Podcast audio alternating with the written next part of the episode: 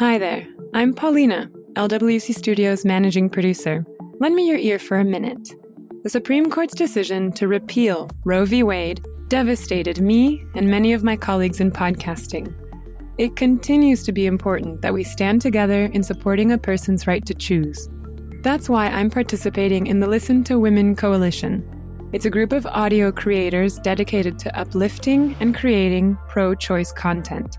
We've launched a merch campaign with 100% of proceeds going to the National Network of Abortion Funds. You can find a link to Listen to Women on LWC Studios Twitter at LWC Studios.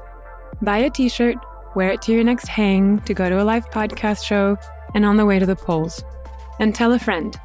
Thanks.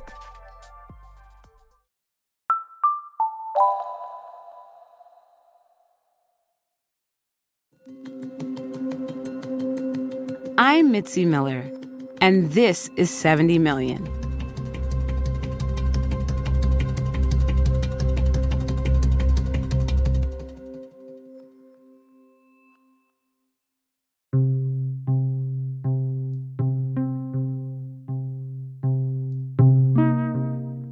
One in three people in federal and state prisons, and four out of 10 people in jails have a mental illness. What's more, more than one in five people fatally shot by police have a mental illness, according to a years long database compiled by the Washington Post. These may be among the reasons activists and government leaders are pushing to bar police officers from responding to mental health crises. They're putting forward new alternatives for answering these calls. Janae Darden reports from Northern California, where this idea is being put to the test.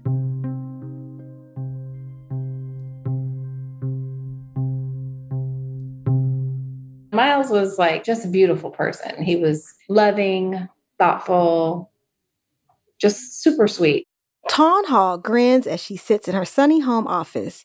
She tells me how her son Miles loved his family and being a big brother to his younger sister. He had the biggest smile. Like some of our neighbors called him Smiles. Miles had his challenges too. Taun says after he turned 18, doctors diagnosed Miles with schizoaffective disorder, a condition with a combination of mood disorder symptoms like depression or mania, and schizophrenia symptoms like hallucinations or delusions. Like so many families with loved ones who have severe mental health challenges, Taun says they struggled to get support for Miles. We had really worked so hard to try to get Miles help um, with his mental health condition, and we just kept running into roadblocks I went to NAMI, National Alliance of Mental Illness, to take classes because I could see that his mental health was declining. NAMI suggested she connect with the local police department. Taun followed their suggestion for Miles' safety. We live in a more affluent white neighborhood, and um, we're African American family. Walnut Creek, where the Hall family lives, is nearly 75% white and just 2% black. One Yale study found that police kill Black people at more than two and a half times the rate of white people. And um, we want to make sure that, you know, they knew who Miles was, that he grew up here for 18 years, that he belonged in this neighborhood. Um, so that was like my first contact I had made was was with the police. And um, and that's just because his behavior, he was he was thinking he was Jesus. Taun alerted a police officer through a non-emergency line and she actually did get calls. She did say, "Oh yeah, I actually have gotten calls today about someone coming to their door." Taun made a relationship with the police officer, who she says connected her with a mental health social worker to help Miles with job, housing, and disability assistance. In 2018, Miles had another mental health episode, which led to an involuntary hospitalization. After his release and after taking medication, the family noticed a transformation he was adjusting well enough to get a job and to start dating someone.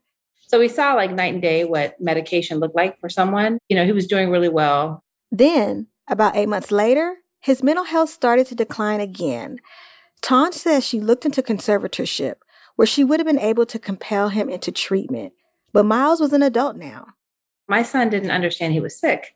So he wasn't trying to get any assistance or help because he was just fine in his eyes. He started back knocking on neighbors' doors, believing he was Jesus. So that's when, um, again, we resumed our our relationship with the police. I had, you know, let them know, hey, Miles is is having is escalating. I had called the non-emergency line the day before, you know, just to let them know, hey, you know, it looks like he's going to have another mental health, you know, episode. I just want you guys to know so you can support him in his in his mental health crisis. There's no one else right now to be able to get to help him that way. Taun was right, and the following day on June 2nd, 2019, Miles did have a mental health emergency. He walked around the neighborhood with a gardening tool neighbors had given him, a long steel pole for digging. Taun says because Miles thought he was Jesus, he saw the tool as a staff. He broke a window at the family home with the tool. Neighbors and Miles's family called 911. Yes, I'm calling to report my grandson is um, trying to break into uh, the house I need someone here right away. We have a caller from inside of that residence. She's stating she's the grandmother and the grandson is having a mental breakdown. Taun calmly spoke to the 911 dispatcher. We need to have uh, um, police at our house. What's police happening there? Um, he's being violent. He broke our uh, sliding glass window and he's threatening us with it. He has like this long pole and he's with a metal pole and he's threatening us with it. But we left the house and he has mental health issues. When four officers arrived, Miles ran toward them with the tool at his side. Taun says he was trying to run back home, not necessarily toward the police. Um, he wasn't, you know, brandishing it, trying to like attack the officers. According to Walnut Creek Police, one officer shot several small beanbags at Miles. Beanbag, beanbag, stop, stop! Miles kept running. Then two other officers used handguns. Four rounds hit Miles, killing him steps from his home. He was 23. His death in the middle of a sunny day and on a big cul-de-sac wasn't warranted. You know, we need to they people need to give him give him time and distance. And they didn't do that. And they came with guns blazing within 30 seconds. That is unacceptable. You know, those officers are supposed to be trained in de escalation, and they overreacted.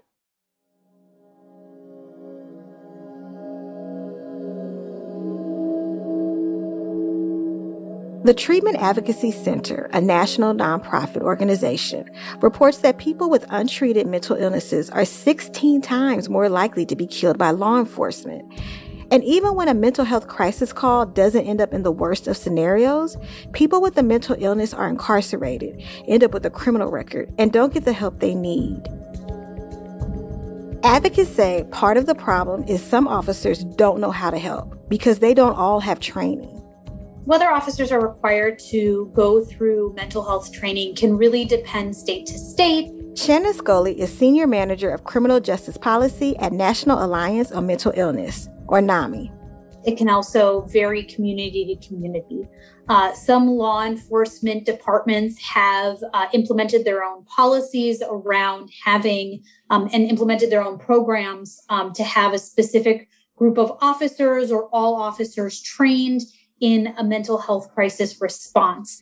Some states, such as the state of Massachusetts, have taken action to require uh, all law enforcement to be trained in something similar to to CIT. CIT or Crisis Intervention Team is a training developed in 1988 following the killing of 27 year old Joseph Dwayne Robinson by Memphis police. He was suicidal and harming himself with a knife when he brandished it at police. They shot him multiple times. Officers in CIT training learn basic information about mental health, de escalation techniques, and hear from family members, people with lived experience, and mental health professionals. NAMI members and affiliates have served on CIT's board and advised the program. The Department of Justice also has its own toolkit and national curriculum for police departments to tailor to their jurisdictions. Both the national curriculum as well as CIT International's guidance on providing training uh, include opportunities for law enforcement to interface with people with mental health conditions. And it really kind of helps to break down that stigma. But some researchers say these types of trainings are inadequate and outdated. And officers who do participate in trainings may not be required to take refresher courses. There is a significant lack in any kind of you know, continuing education and how do we make sure that they're continuing to kind of hone their skills so that it's almost second nature when they're in the field. And one huge problem that Shannon points out there's not enough data on the effectiveness of these trainings. While there has been a lot of promotion of law enforcement training, uh, there is a significant lack in evaluation of what has an impact in some of these trainings. What are the outcomes that we see for officers who are going through these trainings and whether that training that they're receiving is connecting to um, having positive outcomes on the other end.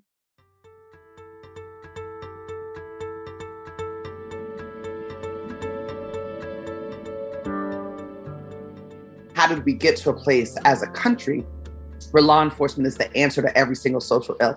I mean, your neighbor drops milk in your driveway, and your first instinct is to call 911. Cat Brooks is an activist and co founder of the Anti Police Terror Project, or APTP, a black led multiracial collective of activists that started in Oakland. Her organization has publicly advocated for Miles Hall's family and other people of color who died by police violence. And we were responding to state terror, not just here in Oakland, but to police murders that were happening across the country. For the last eight years, APTP has been working on ways for communities to support themselves and provide non police alternatives to issues of harm or public safety. As APTP's reputation grew and as the call to not call the police grew, the onus became on us then to provide something else because then the people started calling us. They were like, well, okay, we're not going to call law enforcement, we're going to call you. And so we were like, well, we better get our stuff together. We better get it together quickly. So they formed their own grassroots service. All right. Hello. My name is Asantewaa. APTP co founder Asantewaa Boykin welcomes more than 80 people to this virtual day long training for Mental Health First, or MH First. They are community first responders to mental health crises who provide peer support, de escalation assistance, and what they call life affirming interventions, or interventions where people in crisis have a say in what they need. I just want to thank y'all for spending your Sunday with us. You could be anywhere. And then also just thank you for spending your Sunday committed to learning, committed to learning how to help, um, committed to supporting your community members. MH First started in 2020 in Sacramento, the state capital, where Santua is now based. And there's a second operation in Oakland. Between the two cities, MH First says they have over 200 volunteers and that 700 people have taken their training so far. Asantewaa is a registered nurse. Most of her 17 year career in healthcare has been in mental health. So we examined some other trainings. I've taken several trainings myself. And I think one thing that sets us apart is one, the political ideology that we come from. Um, that I haven't seen in, in other trainings where our goal is to prevent that police contact. And we're really upfront about that. The MH First training reflects this, covering not just how to engage with someone in psychosis or administering Narcan to someone overdosing on opioids. They also go over how historical oppression, like colonization and systemic racism, affects people's mental health, the criminalization of people with mental illness, and what's called cop watching, which is documenting and observing police response to emergencies and making sure they're not violating the rights of the person in crisis. MH First volunteers are available on weekend nights. They answer calls, texts, and direct messages to their social media. Asantewaa tells me Oakland volunteers get 30 to 40 contacts a month, many related to homelessness. Sacramento receives less interactions. We've had uh, shifts where we got no calls, and then some shifts we get like seven or eight. So it just depends on the um, really what's going on in the world. More bad news in the world equates to more calls right? Like at the brink of COVID, phone was like ringing off the hook. Around the, the Capitol insurrection, there was a lot of calls.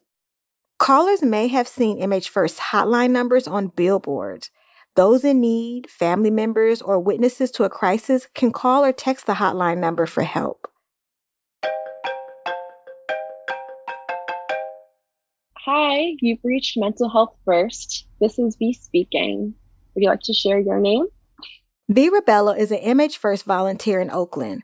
I asked her to walk me through a hypothetical call for someone whose PTSD was triggered. First, we would want to try to control and calm the breath a little bit uh, so you can feel safer. Mm-hmm. Um, and then we always want to follow the caller's lead as well. So I'd probably ask you some questions about what it is that you want or what you need or how we can best support you. So once we're able to be in a slightly calmer state, then we can both have a little more mental capacity to maybe do some problem solving or brainstorming. V herself has lived with her own mental health challenges and worked as a peer counselor in college. MH First volunteers tend to have that personal experience, whether it's with a family member, friend, or themselves. She says MH First is built on this idea of healing justice. A healing justice framework means that we need to build support systems and institutions that are designed and led by people who know what it's like to go through these harmful institutions, who've been in crisis themselves, who've actually had to support other people in crisis with the goal of healing rather than um, further contributing to harm. And part of that means turning a critical eye inward into, again, these institutions meant to help us, like mm-hmm. The social work field or behavioral health care facilities or the relationship, say, between um, policing and therapy and recognizing how um, those systems or relationships don't always keep our communities safe. BIPOC communities face hurdles in receiving mental health care. It's expensive if you don't have insurance. You might have trouble accessing resources if English isn't your first language. Finding a therapist who understands your culture can be challenging. The American Psychology Association says that in 2015, 86% of working psychologists were white. V says MH First training starts with pointing out the difference between conventional mental health care frameworks and the healing justice model. And then the training goes into um, different ways that we can offer support, radical accompaniment, and even de escalation when we or someone we witnessed or know might be experiencing a mental health crisis. Since programs like MH First are responding to these emergencies, often without police present, I asked Asantewaa about the possibility of volunteers ending up in violent situations. Most of our calls have nothing to do with violence. And a larger part of our work is dispelling the stigmatization that having or being in mental health crisis automatically equals violence. In the instance of extreme violence, likely we were not the people that were called, right? Likely someone has called 911 or used some other mechanism to intervene in that violence.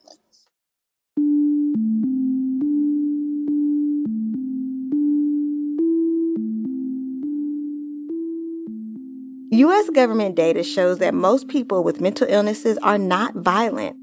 Actually, those with severe mental illnesses are over 10 times more likely to be victims of a violent crime than the general population. Asantewaa says in her experience, many MH First callers are looking for mental health resources. Parents call about their kids who are showing early symptoms of mental health issues. And some callers just need to talk. Because I know there's some folks part of their part of their symptoms is they like the hyper being hyperverbal and in other settings that's not appropriate. No one's going to listen to you for an hour right? They just they don't have the time. But for us we do right? We do we can listen. Due to covid mh first volunteers are mostly doing phone support right now but part of the model is responding in person if necessary. That way if someone does need a wellness check or if law enforcement officers are on a scene and there's some type of crisis or potential mental health concern, we would be able to show up. Intervention can take different forms, from bringing someone food or supplies to de escalating a conflict. Here's Asantewaa again. One of the things that I've done over and over again is just really like isolate, right? Like get the person off their front lawn and into their backyard where it's less likely that the police are going to be called, like if they're behaving erratically, right? Like, or getting someone out of the street, right? Who might be like walking around in the street. I think of, of one time there was a young lady who was doing that kind of in out of traffic. And um, we just got her settled somewhere she felt safe. We asked her, did she want to go to the hospital? Even though she wasn't completely lucid, she was lucid when she said no about that. And so we got her settled and got her some food and we waited until she drifted off to sleep and then we did what we came to do. But what happens if the person is in extreme psychosis and it's affecting their own safety? If that psychosis is limiting one's ability to be safe, and it is very, very apparent to us, right? Um, actions that we've taken are what we call a warm handoff. That's when a patient is handed off from one person administering care to another. It's done in person and with family if they're available. This keeps the communication open and the patient engaged. MH First has also transported people to the hospital or handed them over to the ER. Asantewaa goes on about other ways MH First assists those in psychosis. So there are some people that never stop having auditory visual hallucinations, no matter what you medicate it with. So when we look at it, our goal is not to eradicate the psychosis, right? But to how can we get you to a place where that psychosis is manageable? And a lot of the times that means hospitalization. That means medication. Um, one of the questions that we do ask is, do you take any medication? Asantewaa says, when MH First has shown up to an emergency where there's also a law enforcement response, the police have been cooperative. Police largely don't want to be doing this specific kind of work. So, to our surprise, they've been accommodating, but they've been largely obliged, you know, just, oh, yeah, you're the person that needs to be here. Go ahead and talk to this person and um, have gotten good outcomes when it comes to our our contact and our crisis intervention with the participants. But even with alternatives like MH First available, the majority of crisis calls are still going to 911. This is why APTP, along with other advocates, have been calling for the city of Oakland to have a mental health emergency service. They talked to local leaders and city council members, but Cat Brooks says they didn't get any traction. You know, we were locked out of rooms and, and nobody cared or nobody was listening. Until recently. Community support for the city to have a non police response service has grown. Cat points to the increasing number of stories about police violence against those with mental illness, like Miles Hall. I think the the way in which a lot of people begin to look at law enforcement not as safety, but actually as a danger, um, open the doors for it. And I think that it's something that people could latch onto, right? You don't have to dislike police in order to to understand that maybe they shouldn't be the ones responding to the mental health crisis.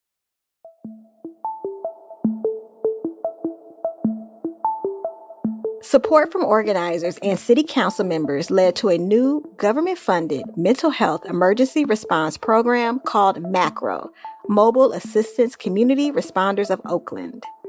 It's modeled after Cahoots in Eugene, Oregon, which is also a mobile crisis response service. They've been around since 1989. When Eugene residents call Cahoots non emergency police line, a crisis intervention worker and EMT are dispatched.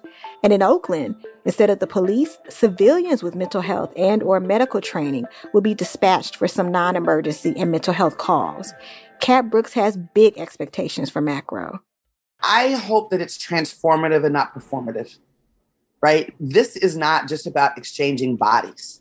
Right? It's not just about exchanging police officers with social workers. Um, this is about decolonizing the way that we look at mental health and how we talk about and implement public safety. I hope that it provides living wage jobs for Black and Brown people. I hope it humanizes the human condition of mental health crisis and changes the way we treat um, our beloved community members. Macro passed unanimously in Oakland City Council this past spring. For now, the fire department will oversee the 18 month pilot program. They hope to launch no later than February 2022. It's rolling out first in West and East Oakland.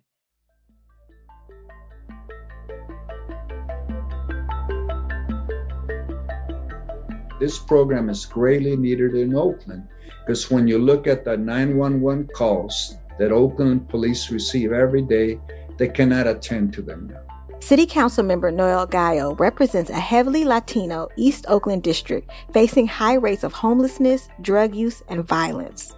I was complaining to the police chief yesterday because many residents are complaining that they're calling 911 and the police are not showing up or when then they show up and it's too late. A 2019 report found that nearly 40% of callers to Oakland's 911 dispatch were not answered within 15 seconds, the standard in California. Over 18,000 callers had to wait over two minutes to speak to someone. And with historical tensions between police and black and brown communities, like in his district, Gallo says he's glad that the fire department will be overseeing the pilot program. So when the firefighter responds to the individual that's on the street, on the sidewalk, dealing with violence as well, I, I see the difference in behavior in terms of the cooperation with the individual on the street, uh, cooperating to you know get into the ambulance and take and be delivered for services, whether it's you know health wise and so forth. And but when I see the police officer respond to that 911 call, uh, you know the the behavior is different. You know the the individual's more confrontational and you know handcuff me, throw me. With a police department where about 90% of officers do not live in Oakland, Gallo says having mental health trained responders from the community will make a difference. You know, our goal is to be able to hire and train individuals from the neighborhood, hopefully, that would understand my communication and how I live, and also, the, you know, just the response that I need and not be a confrontational. Go deeper into East Oakland, and the concerns are the same. City Council member Loren Taylor represents another high need neighborhood. So, my district and the one closest to us, we are responsible for two thirds of the calls for 911 in the city. Um, we have the disproportionately higher number of homicides. Crime, lack of resources, homelessness, and COVID are affecting the mental health of Taylor's constituents. Across the board, I think all of our responders need to have a uh, a, a, general awareness, sensitivity, and understanding of how mental health across the spectrum plays into how people show up, uh, especially at times of crisis and emergency. Taylor supports macro, but he says this is a bigger problem than just who to call in an emergency. Yeah, so macro is not the uh, the panacea that's going to solve everything, right? But what it is doing is it's addressing the first line of response. That being said, when it comes to official sort of mental health practitioners that are um, able to, you know, really assess, diagnose, and treat more severe mental uh, illnesses and mental health conditions, that is not what macro is set up to do at the, at this point. I've had conversations with the community uh, doctors, the community health practitioners, and they point to, yes, this is an entire system issue when we talk about mental health. While Taylor reflects on the system in his own district, there are people looking at this on a national scale. The question is Will the House suspend the rules and pass Senate Bill 2661? Those in favor say aye. Those opposed, no. Last year, with bipartisan support, Congress passed the National Suicide Hotline Designation Act. It creates a new number, 988, that anyone from anywhere in the country can call if they're in any mental health crisis. Calls are routed to the National Suicide Prevention Lifeline or the Veterans Crisis Line. 988 is an easier number to remember and will replace the National Suicide Hotline's 10 digit number. 988 doesn't go into effect until July 2022. Until then, the current national 800 number is still the number to call. In the meantime, states are working to set up 988 systems in their own jurisdictions. Here's Shannon Scully of NAMI, National Alliance on Mental Illness what the designation act did it not only designated 988 as the three digit number you know for mental health crisis and suicide uh, it also created a mechanism in which the states are allowed to pass their own bills that would levy a fee to fund services related to 988 with this new act, states can add a fee to cell phone bills to help fund 988 services and if they choose, establish their own mental health crisis centers that provide help with any mental health issue, not just suicidal thoughts. States can establish dispatch services too. Shannon says NAMI is advocating for states to have a three pronged system in place when setting up a crisis response. If you are struggling, what we want to see is that you have someone to talk to, you have someone to respond, and you have somewhere to go. NAMI's vision, Shannon says social workers, mental health professionals, and advocates who are dispatched to callers instead of law enforcement, and crisis respite centers for people to further de escalate and continue to receive support. This may be an option for families with loved ones in crisis. like Miles Hall's. I, as a family member, can potentially dial 988 for help and start accessing and seeking supportive services that exist in my community.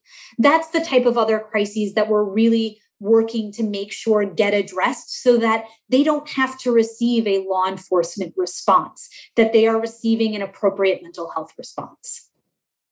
Shannon points to states like Colorado, Nevada, and Washington that have already passed bills that include a tax to fund their own response systems. But she says other states are still just exploring ideas for what resources and services they need. We know that there's a lot of conversations happening um, nationally, state level, county level, city level about, you know, how is 911 going to interface with 988?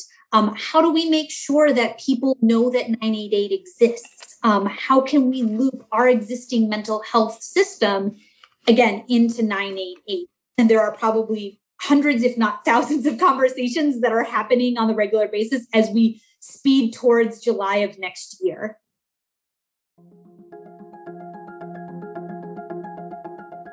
Here in California, Taun Hall is advocating for AB 988, the Miles Hall Lifeline Act. Something like the nine, the Miles Hall Lifeline Act, AB 988, would have potentially saved his life because we would have had mental health um, professionals responding to his medical emergency. Under the proposed act, mobile crisis teams and peer support would be available 24 7, an alternative to contacting law enforcement. There will be a tax on cell phone bills like in other states. The bill is currently under review in the state Senate, and in Contra Costa County, where the Hall family lives, there is in wake of my son's death um, and all the advocacy that our foundation and other allies have worked towards is now there's a, a non-police response to mental health crisis calls the Miles Hall Community Crisis Hub is a planned high tech call center with mental health professionals and peers who can provide on the phone or in person support. You have the mental health team professional on the phone. You also have a, the actual people who will come out and be dispatched as well from your from this county here. A pilot is underway for the Miles Hall Community Crisis Hub.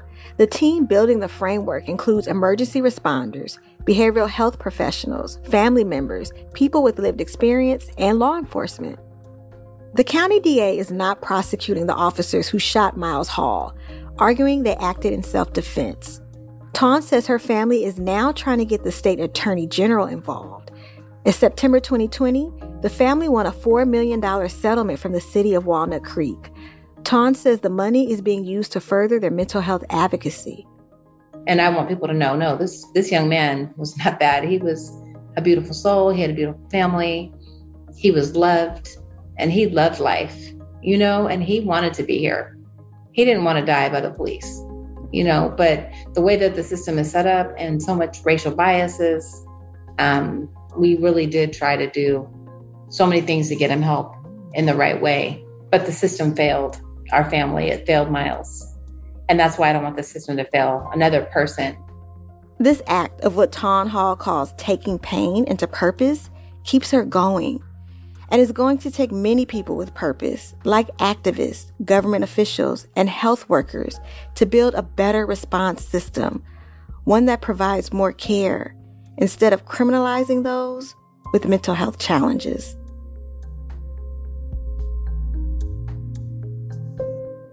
Thanks to Janae Darden for that story.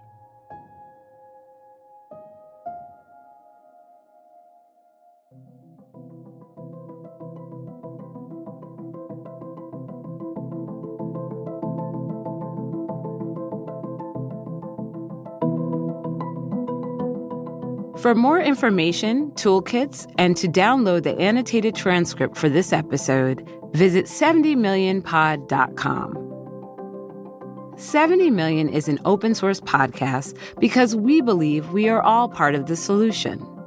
We encourage you to use our episodes and supporting materials in your classrooms, organizations, and anywhere they can make an impact you may rebroadcast parts of or entire episodes of our four seasons without permission. Just please drop us a line so we can keep track.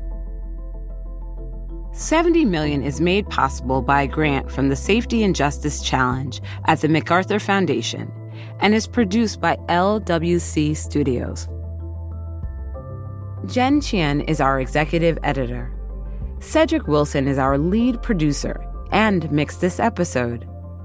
Sarah McClure fact checked the story.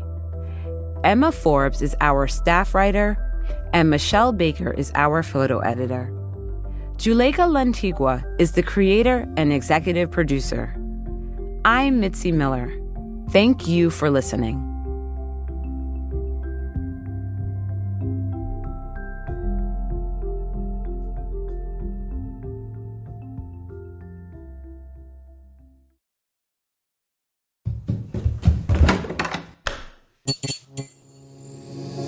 This podcast is part of the Democracy Group.